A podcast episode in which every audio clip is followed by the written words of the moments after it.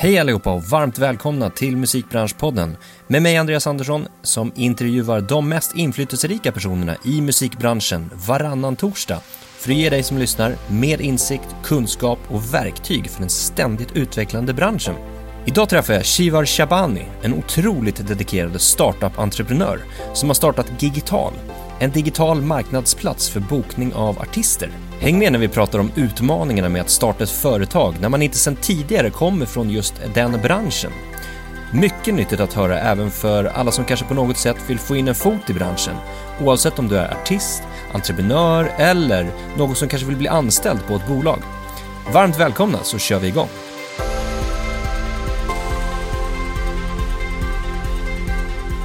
Shivar Shabani, Yeah, varmt välkommen till Musikbranschpodden. tack så jättemycket. Allt bra? Det är bra. Innan vi börjar någonting annat, ge oss din 30 sekunders pitch. Vilka är ni och vad gör ni? Ja, det här borde jag kunna, jag har gjort det här så otroligt många gånger men eh, Gigital är då en eh, digital marknadsplats för bokning av professionella artister till professionella events. Så att eh, det är en dynamisk marknadsplats där artister och arrangörer kommer i direktkontakt med varandra och där bokare egentligen hittar rätt akt till rätt event. Okej. Grymt. Ja men det, där höll du det bra inom 30 sekunder. Ja. För det är det som brukar vara det svåraste. Att man drar ut på det så otroligt länge. Exakt. Ja, Och bara så här maler på, kommer man aldrig till. Vad, vad var det vi gjorde egentligen för någonting då?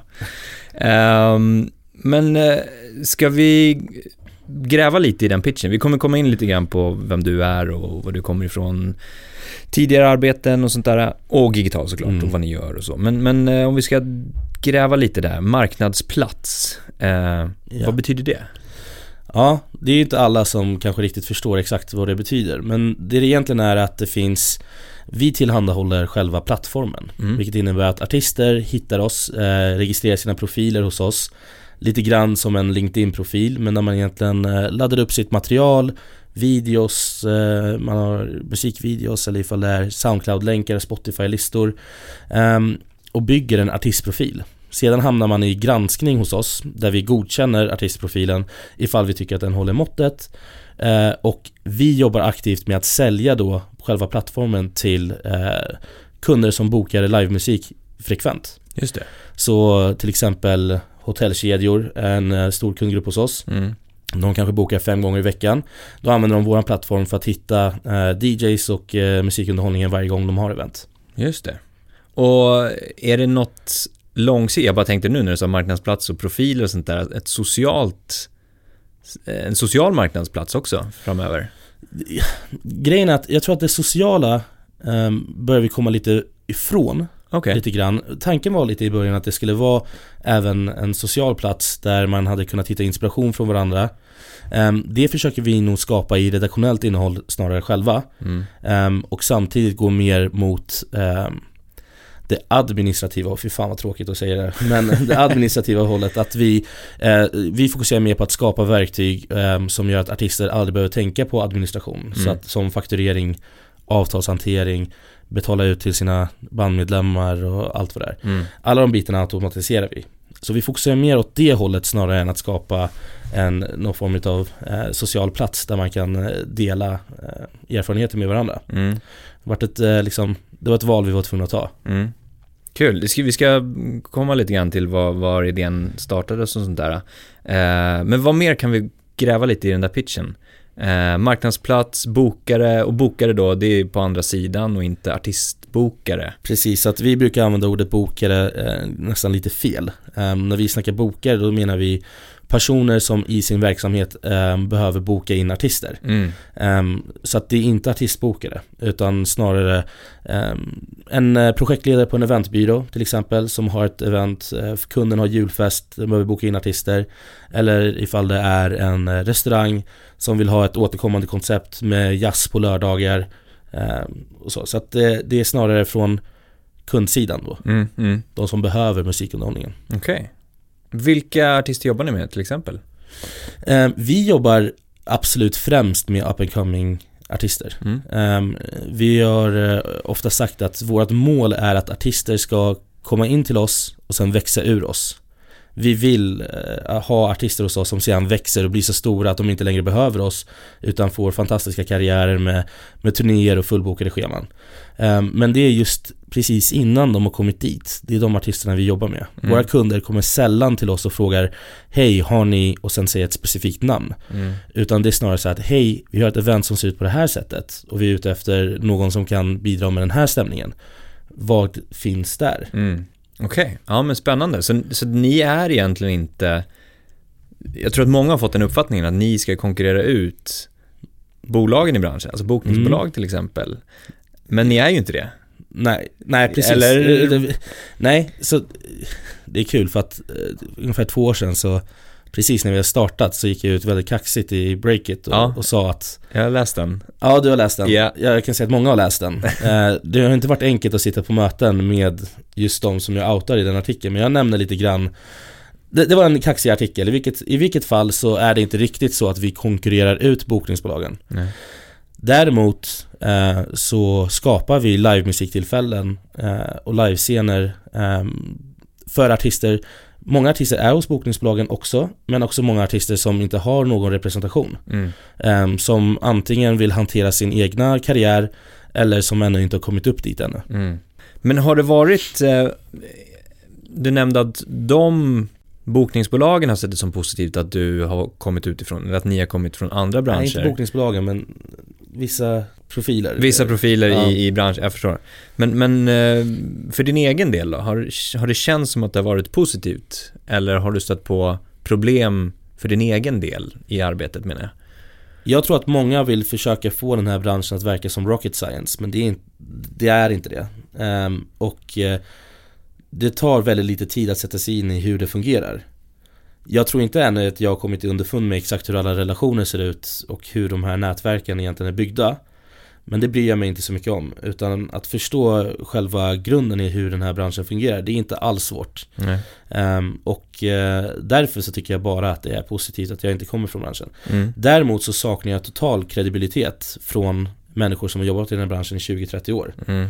Um, men det är jag okej okay med. Jag började ju på väldigt på en dålig fot också med alla i och med den här artikeln då. Mm. Um, och uh, Det kan vara en längre väg att komma som du pratade om, övertyga eller komma in eller få den här mm. credden. Att det blir en längre väg att gå. Det är en längre väg att gå. Men det är, den vägen är inte så lång ändå. Och man behöver inte få kredibilitet från de högsta, man kan jobba sig nerifrån upp också. Mm. Jag tror att många kanske när de startar bolag tänker att de ska gå på de högsta hönsen på en gång. Um, vi ska få in ICA som kund direkt. Kanske bättre att få in uh, den lokala handlaren först mm. och bygga ett case nerifrån upp. Uh, bygga traction, bygga kunder och kunna verifiera sin produkt ännu mer. Det är lite det, den tillvägagången, det, sättet vi har jobbat på hittills. Mm. Hade du någon uppfattning om eh, branschen innan eller blev det mer en chock när du började gräva i det så att säga? Det är fortfarande en chock ja. ju mer jag gräver i den. Jag har ju turen att jag kommer från Stockholm, från, ja, här i Stockholm så är det många som jobbar inom med musik på ett eller annat sätt. Jag har många vänner som, har, som är artister, som turnerar och eh, många människor som jobbar med musiken. Så att jag hade ett litet hum, men jag visste absolut inte hur intransparent och eh, i många fall eh, orättvis den här branschen var mm. förrän jag grävde in i det. Mm. Det var en chock. Mm. Sen så eh, när det kommer till nätverk, jag är liksom mån om att bygga mina, mitt egna nätverk av människor som jag tror kan hjälpa mig. Mm. Och det har lett till att jag har träffat väldigt mycket intressanta människor som är väldigt, väldigt högt uppsatta i eh, musiksverige så att säga. Eh, som har också förklarat för mig lite grann hur det är och hur man ska tänka lite grann. Och sen så får man alltid ta det bästa man får alltid lyssna på folk men man behöver inte ta till sig exakt allt de säger. Man får liksom bygga sin egna väg på något sätt. Men, mm. men eh, jag, det var ganska snabbt man började förstå hur det funkar. Men jag ska säga att det fortfarande är en chock över hur det funkar. Jag lär mig fortfarande någonting nytt varje dag som inte är bra. Ja. Hur lär du dig? Just om, om, om branschen i fråga? men jag tror att det är mest eh, kunder som förklarar hur de har tidigare blivit bemötta eller hur de har Ja Det, är nog kunder mm. Ju större artister man jobbar med så pratar man mer och mer med dem Det är teamet bakom artisten, de förklarar lite grann hur det har varit hittills för dem mm. um, Det är nog mycket den feedbacken som vi får både från artisters team och från kunder Mm. på hur de tidigare har eh, vad de har för tidigare erfarenheter från branschen. Det är Mm. nog mest så jag lär mig. Okej.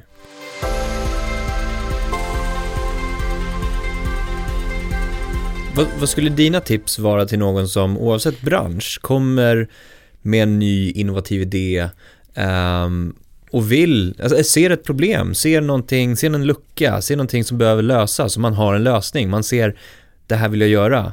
Vad skulle tipsen vara till en sån person eller team eller företag som inte har den erfarenheten från specifikt den branschen? Det, alltså, det är verkligen inte, det beror på vilken bransch det är men i det här Mm. fallet så var det verkligen inte svårt att sätta sig in i hur det funkar. Mitt tips är dock att prata med kunderna. Är det någonting som kunderna behöver och är det någonting kunderna vill att betala för? För i slutändan kommer du aldrig kunna driva igenom någonting ifall det är ingen som betalar för det. Då blir det bara en, en god idé som kanske gör nytta men om det inte finns finansiärer så kommer den tyvärr dö ut. Det, det kan inte vara ett hobbyprojekt hur länge som helst. Så prata med kunderna Mm. och smutskasta inte branschen innan du har gått in i den som jag gjorde. Det är nog mitt tips. Det är bästa tipset. Ja, jag ska säga det. det är lång väg att gå annars. Ja. Men vad har varit det roligaste med att starta den här resan då? Ehm, men det roligaste har varit resultatet, Mm. såklart. Det ger en, eh, en kick konstant, hela tiden. Ehm, att vi gör riktigt bra saker, att det är Resultatet skulle jag då säga är gigs. Det är väl det som vi räknar som det absolut främsta resultatet. Mm. Ehm, det har varit väldigt kul. Sen har det varit otroligt eh, roligt att bygga ett team och jobba i ett team. Vi, nu i dagsläget är vi åtta personer. Eh, vi håller fortfarande på och rekryterar. Ehm, och det är sån sammansvetsning i teamet. Alla jobbar mot samma vision och mål. Mm. Och det är otroligt givande att gå in på kontoret varje dag. Det känns nästan som att man är det här underdog fotbollslaget som ingen trodde på och sen så nu är man mot, i slutspelet och håller på och liksom eh, Man har den här lagandan hela tiden inne på kontoret. Mm. Så det är också otroligt roligt. Och utmaningsmässigt där då? Jag tänker att bygga ett bolag, bygga team, rent operativt att faktiskt arbeta med någonting. Vilka har utmaningarna varit där? Ja, det är jättemånga utmaningar. Jag har behövt eh, sparka vänner. Ehm, behövt, Som har varit anställda? som har varit anställda. Ja. Um, någonting jag aldrig skulle rekommendera Eller någonting jag, det är nog det värsta jag har gjort Mm. Ehm, Otroligt jobbigt Men det var för bolagets bästa Ehm, Men utmaningar i att bygga en företagskultur som är inkluderande ehm, och innovativ Mm. Samtidigt som du bara vill fokusera på att kriga och jobba Det är ganska utmanande För att du vill Du vill på något sätt ha tunnelseende och bara vara fok- superfokuserad och bara kämpa och jobba. Men samtidigt så måste du också hela tiden dra med alla. Eh, Och det kan komma naturligt för många och för många är det inte naturligt men Människor med olika bakgrunder och sånt får alla känna att man kämpar mot samma mål. Det är, det är, det är utmanande, speciellt när man är i en startup När man gör tio personers jobb Mm. och bara krigar och kämpar hela tiden Ehm, det skulle jag säga är en, eh, en eh, stor utmaning Men det är otroligt kul och man lär sig väldigt mycket på vägen Mm. Eh, och, och när man bygger bolag då, eller startar ett företag så finns det ju massa olika vägar att gå. Ehm, jag tänker rent finansiellt så kan man ju dels putta in pengar själv och man kan växa organiskt och, och bygga liksom de här stenarna eller blocken eh, one by one så att säga. Eller så kan man ju ta in externt kapital och, och växla upp på så sätt. Hur, hur har ni tänkt där sedan ni började? Vi gjorde på, var, på alla sätt. Det vi ville först i början var att vi ville lägga in våra egna pengar. Mm. Dels för ehm, engagemanget, att vi skulle känna oss ännu mer investerade i det. Jag och min flickvän tog ett privatlån för att finansiera det här i början. Vi sa upp vår lägenhet eh, för att dra ner på kostnaderna Vi flyttade hem till min pappa för att Kan du tänka dig att bo med din flickvän när ni båda är snart 30 och bor hemma hos din pappa? Det är liksom, det är väldigt unikt Hur länge gjorde ni det? Vi skulle göra det i sex månader, vi har gjort det nu i två år Okej. Yes! Så att eh, vi fokuserar mer på tillväxten och på att anställa än att faktiskt ta ut en, Mm. en, eh, en lön nog för att kunna eh, flytta ut. Mm. Eh, det är väldigt eh, kul. alltså det, jag vet inte vad jag ska säga. Det är kul på ett sätt, Det är, men, men det är utmanande. Men exakt, det måste vara utmanande i längden att, vi har en pappa som är ett motiverad. stort fan. Vi har en pappa som hejar på oss hela tiden. Och vi har, han bor stort och min flickvän och han kommer jättebra överens. Och vi får bara all möjlighet och alla verktyg att fokusera på att bara göra vårt. Mm. Och det är otroligt viktigt och givande. Eh, sen kanske folk garvar åt oss, det bryr vi oss absolut inte åt. Eh, om överhuvudtaget. Eh, men vi börjar med det privata lånet. Efter det så blev vi faktiskt antagna till ett acceleratorprogram som heter Sting Accelerate. Eh, och det blev vi två veckor efter vi registrerade bolaget. Och vanligtvis så behöver det ha funnits i något år. Du behöver ha en färdig produkt, du behöver ha kunder, du behöver etc. etc.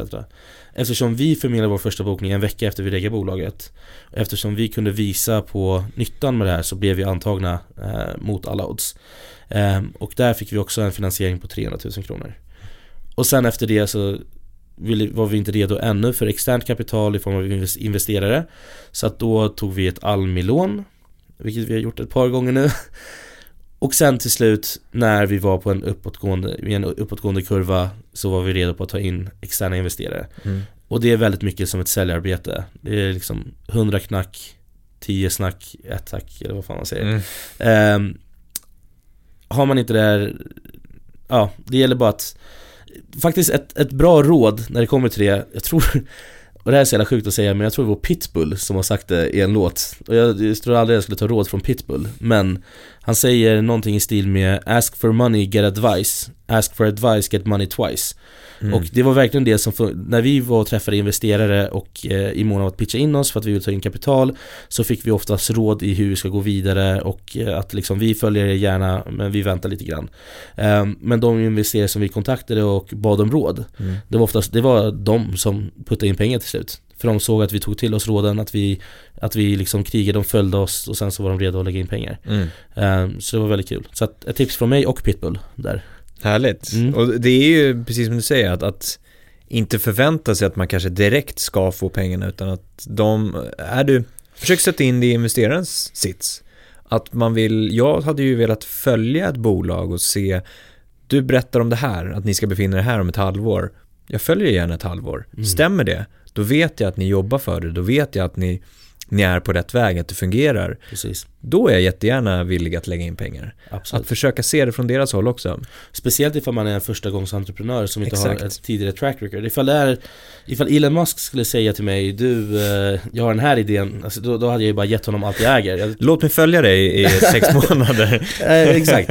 Men, eh, men, men som första gångs entreprenör mm. så är det lite upp till bevis. Det är många som alltid känner att jag har en idé som är guld Men det handlar oftast inte om idén, det handlar om exekveringen mm. Och om du inte lyckas exekvera så har du ingenting Jag har träffat så otroligt många människor som säger Jag tänkte ut Spotify innan Spotify fanns Precis. Det spelar ingen roll Nej. För att du, hade du lyckats knyta ihop det Det är otroligt att de lyckades knyta ihop det mm. Mm. Så att det är eh, det är lite så jag ser på det, så exekveringen är väldigt viktig. Sen ska man verkligen inte, det är många också i den här uh, kulturen vi har, speciellt i Stockholm just nu.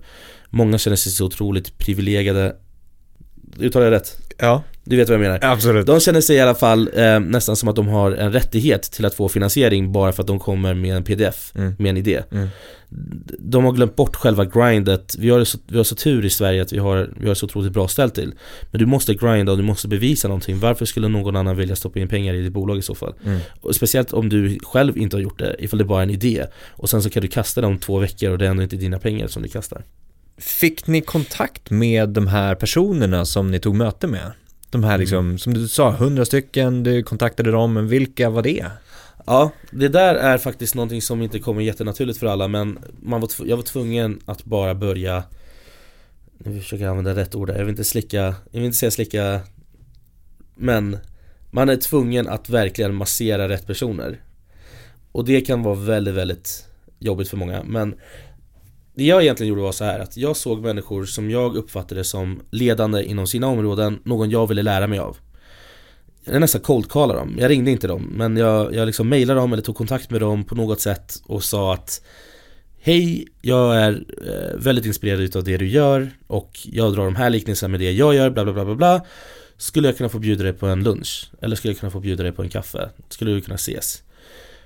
Till slut så träffar man någon som faktiskt går med på det och sen så, det jag gjorde var att efteråt när jag träffade med den personen och började bygga en relation med honom Eller henne Så frågade jag Vem tycker du jag borde träffa?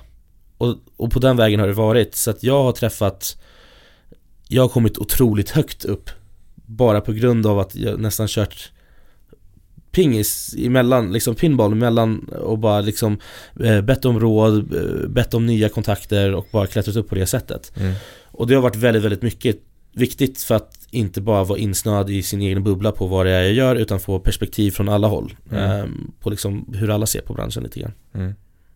Jag tänker du ha investerare också. Ehm, pressen att bli lönsam, är det någonting som liksom gnager en, eller Mm. gnager dig? Det finns ju vissa verksamheter tycker jag borde bli lönsamma snabbare än andra. Snapchat tyckte inte jag borde bli lönsamt i början. Jag tyckte de bara skulle fokusera på tillväxt. Jag hade jättemycket fel för att nu kan de inte bli lönsamma, nu går allt åt helvete. Men för oss är det lite så att det är liksom balansgången mellan att växa, att återinvestera allt kapital i tillväxt hela tiden och att ta in nytt kapital för att växa. Eh, samtidigt som du vill inte hamna i en situation där du bara är beroende av externt kapital. Vi känner just nu att vi har eh, det ganska bra ställt till så att vi kan satsa på mycket tillväxt just nu. Men skulle vi känna att vi vill snarare börja bygga på lönsamhet så skulle vi börja med det. Vårt fokus har alltid varit sälj och alltid att, att bara sälja hela tiden. Så det är ju väldigt, väldigt mycket. Vi har varit Vissa är för produktorienterade och glömmer bort säljet. Och till slut har de en produkt som är skitfett men det är ingen som köper den. Mm. Så att eh, finns viss press av lönsamhet Lite mer från vissa investerare än de andra Mm. och de vet själva vilka de är Men vet du det, eh, egentligen är det så att så länge du har en go- tydlig plan Att du är på väg Så går det oftast de som eh, pushar för lönsamhet eh, Ser oftast ifall du har en tydlig plan att Okej vet du vad, jag håller med Ni kanske behöver ta in så här mycket till Fortsätta gå i förlust på grund av att Liksom tillväxten kommer att vara så mycket starkare Mm. Om du får beskriva framtidsvisionen då för Gigital, vart befinner ni er om tio år? Om tio år så är vi världsledande vi, Om tio år så har Digital byggt den digitala infrastrukturen för livemusikbranschen Det var mindre än eh, fem sekunder. Ja, Bra beskriven vision också. det var den visionen vi hade från början Det Ja. är vi, vi ser att det är mycket i infrastrukturen som saknas för att folk ska kunna jobba professionellt i den här branschen Det är väldigt mycket analoga processer, tar väldigt lång tid, mycket information går förlorad eh, och det är mycket orättvisa och mycket det är brist på jämställdhet även om man jobbar för det hela tiden. Mm. Så att vi, eh, vi tror att vi, det är vår vision.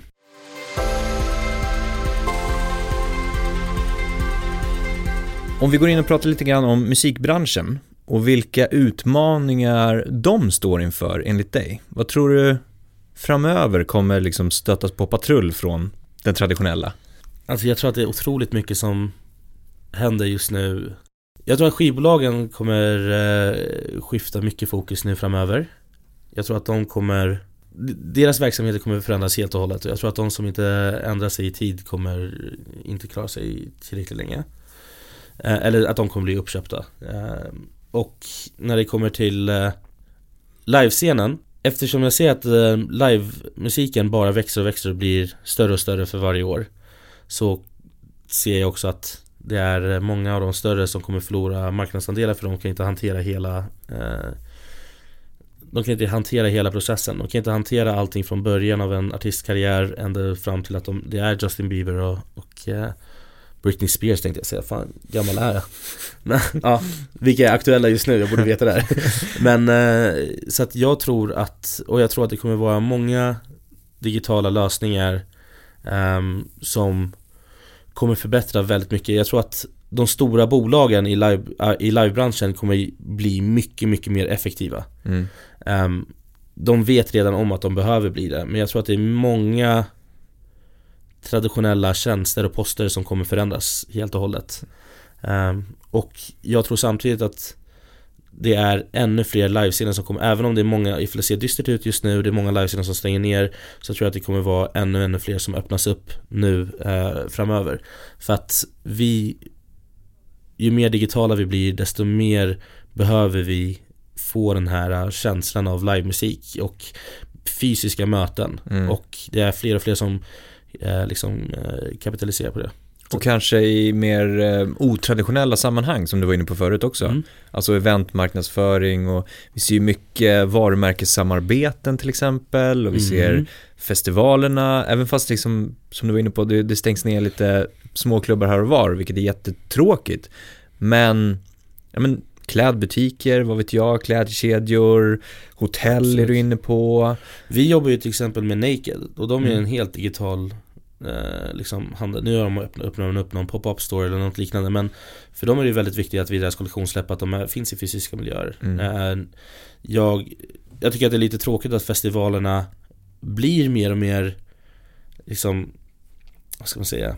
Det går åt företagshållet lite grann Och samtidigt så förändras företagsgig som blir mer och mer eftertraktade Förut så var det Ett företagsevent innebar att du stod i repan med en gitarr typ och plingade Nu är det riktigt coola event som företagen gör i marknadsföringssyfte mm. uh, I employer branding syfte Så att uh, det, det, är också ett litet skifte mm. nu, för, Förut ville inte artister köra företagsgigs Nu är det liksom Nu vill de verkligen köra företagsgigs mm. mm.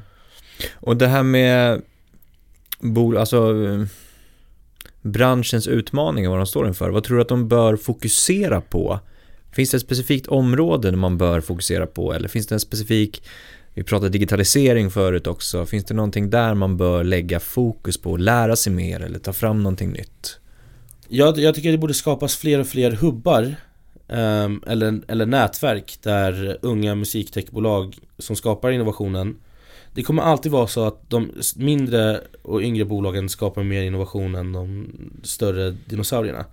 Um, och jag tycker att det borde finnas fler nätverk som faktiskt inkluderar uh, up and coming musiktechbolag med mer etablerade musikbolag där man kan dra lärdomar av varandra. För i slutändan i en så här oligopolistisk marknad så som musikbranschen ser ut på, på många sätt så sker det mycket förvärv Eh, och därför är, är, det också bra för de större bolagen då att redan ha koll på vad de mindre bolagen gör och vad, vad det är för innovationer som de skapar och hur kan de eh, också liksom förbättra sina verksamheter på grund av det.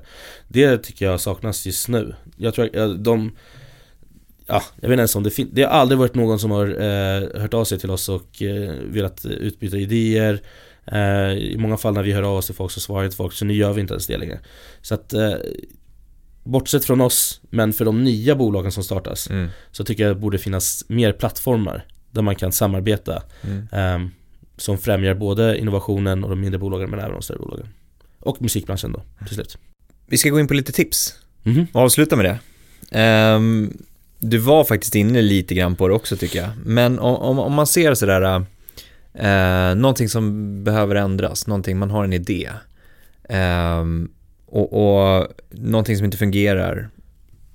Vad, vad gör man? Vad, vad, vad börjar man någonstans?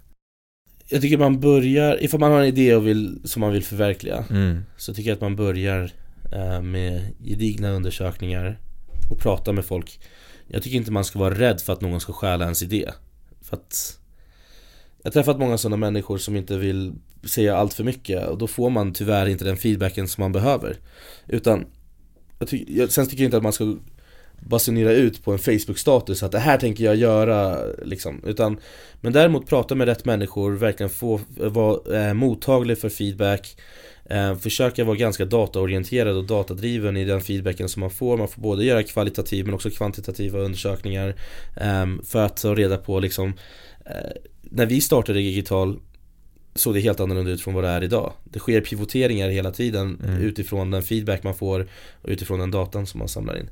Så att prata mycket med folk och sen så tror jag att det är väldigt svårt att göra någonting själv. Jag tycker att man borde bygga upp ett bra team av människor som gör det tillsammans. Um, och uh, jag tycker att det är ett team som borde vara, alla borde bygga på samma typ av uh, incitament. Att man måste känna att man har ägandeskap över den, den här idén som man bygger tillsammans. Uh, och då tror jag att man är på god väg. Och sen så tycker jag att man bara ska göra det. Mm. Jag säger inte att man ska bara starta ett bolag direkt och bara börja liksom bygga en produkt. Men har man gjort sin undersökning Känner man att det finns en betalningsvilja, känner man att man har hittat rätt Så tycker jag man bara ska börja. Sen ska man inte vara rädd för att den kommer ändras på vägen. Men börja så är det liksom gjort och sen så får du bara fixa till allting Exakt. ja. Du ska få en fråga från föregående gäst mm -hmm. Patricio Patopo Silva Som, eh, en fråga kring ledarskap. Eh, Och vi diskuterade lite det här med att Hur kan man få andra personer att köra mot samma mål, samma vision, att jobba mot samma eh, samma mål. Eh, när det gäller en affärsidé eller en idé eller ett band eller vad det nu kan vara. Och hur kan man då vara en bra ledare för de här och inte vilseleda utan att just leda och visa vägen? Jag tror att det är ganska svårt för många att inte micromanagera och det jag tror väldigt mycket på är att ge alla jag vill inte säga mina anställda, jag vill säga alla de som jag jobbar med tillsammans med Har ägandeskap över sitt område. I slutet av dagen så signerar de under det de har gjort Varje dag. Är det så att det inte är bra Så är det, det, det, det är på dem. Eh, Och jag tror att när man har ägandeskap över någonting Så tror jag också att man alltid levererar på topp. Ifall det är signerat Shiva Shabani när jag lämnar in någonting Så är det bara mig det liksom eh, ligger på. Och sen eh, samtidigt som man har ägandeskap över det Så måste man hela tiden jobba tillsammans och ta hjälp av varandra. Det finns inte olika avdelningar hos oss. Nu är vi väldigt små, det hade varit absurt ifall det fanns. Men att man hela tiden jobbar tillsammans i team och sen delar man framgångar hela tiden. Det vi gör är att vi firar saker nästan hela tiden och att vi försöker att alltid poängtera ut när någon har gjort någonting bra. Och eh, uppmärksamma den personen. Mm. Men eh, det är väldigt svårt att vara Jag trodde att jag var en naturlig ledare innan jag startade Digital. Sen insåg jag att det är så otroligt mycket som jag saknar och så otroligt många grejer som jag trodde bara var positivt Som egentligen bara blev pannkaka. Så att man måste också vara väldigt ödmjuk eh, och adaptiv. Mm. och liksom lite Man måste vara lite dynamisk i sin ledarstil. Man måste inkludera alla, lyssna på alla och ge alla möjligheten att uträtta stordåd och innovation i alla led Härligt. Vad skulle du säga? Ja men jag håller med. Eh, helt klart ägandeskap. Jag gillar att just det med ansvarsdelen också. Eh, även om man inte har ett ägandeskap inom någonting så att, att känna ansvar över en viss process eller en viss del i verksamheten. Eh, men också framförallt se sin pusselbit och se det jag gör varje dag. Vad leder det till? Ja absolut Vad, vad för värde bygger det i slutändan för våra, om det är kunder eller om det är, ja men som i vårt fall, deltagare och studenter eh, på olika kurser. Vad är det för värde vi bygger till dem som de har faktiskt har nytta av? mm. Och att se den lilla pusselbiten, oavsett om det är att vad det nu skulle kunna vara, räkna siffror, eh, bygga upp en kunddatabas, jobba med marknadsföring, att se den pusselbiten. Och det leder till det, leder till stora visionen. Och det i sin tur gör att vi faktiskt tillsammans tar de här stegen Ja. som du är inne på. Du ska få ställa en fråga till nästa gäst. mm. Åh, du sa ju det här innan men jag har ändå inte tänkt på det. Ehm, Jag tycker du ställer så bra frågor så man får svar på väldigt mycket. Men uh, Ifall du skulle få Ifall du skulle få starta band med någon Vem i hela världen? Vem hade du helst velat vara i ett band med? Coolt. Mm? Vem hade du valt? Oh, alltså jag har ju jättemånga egentligen. Men Eh. absoluta numero uno Ja men det ja men i så fall är det James Hetfield, eh, Metallica. mm. Alltså så musikalisk och riktigt, riktigt vass när det gäller att skriva musik tycker jag. Ja. Shivar, Yes, grymt kul att ha dig här och Ja. snacka lite. tack för att vi fick komma Lycka till med verksamheten. Stort tack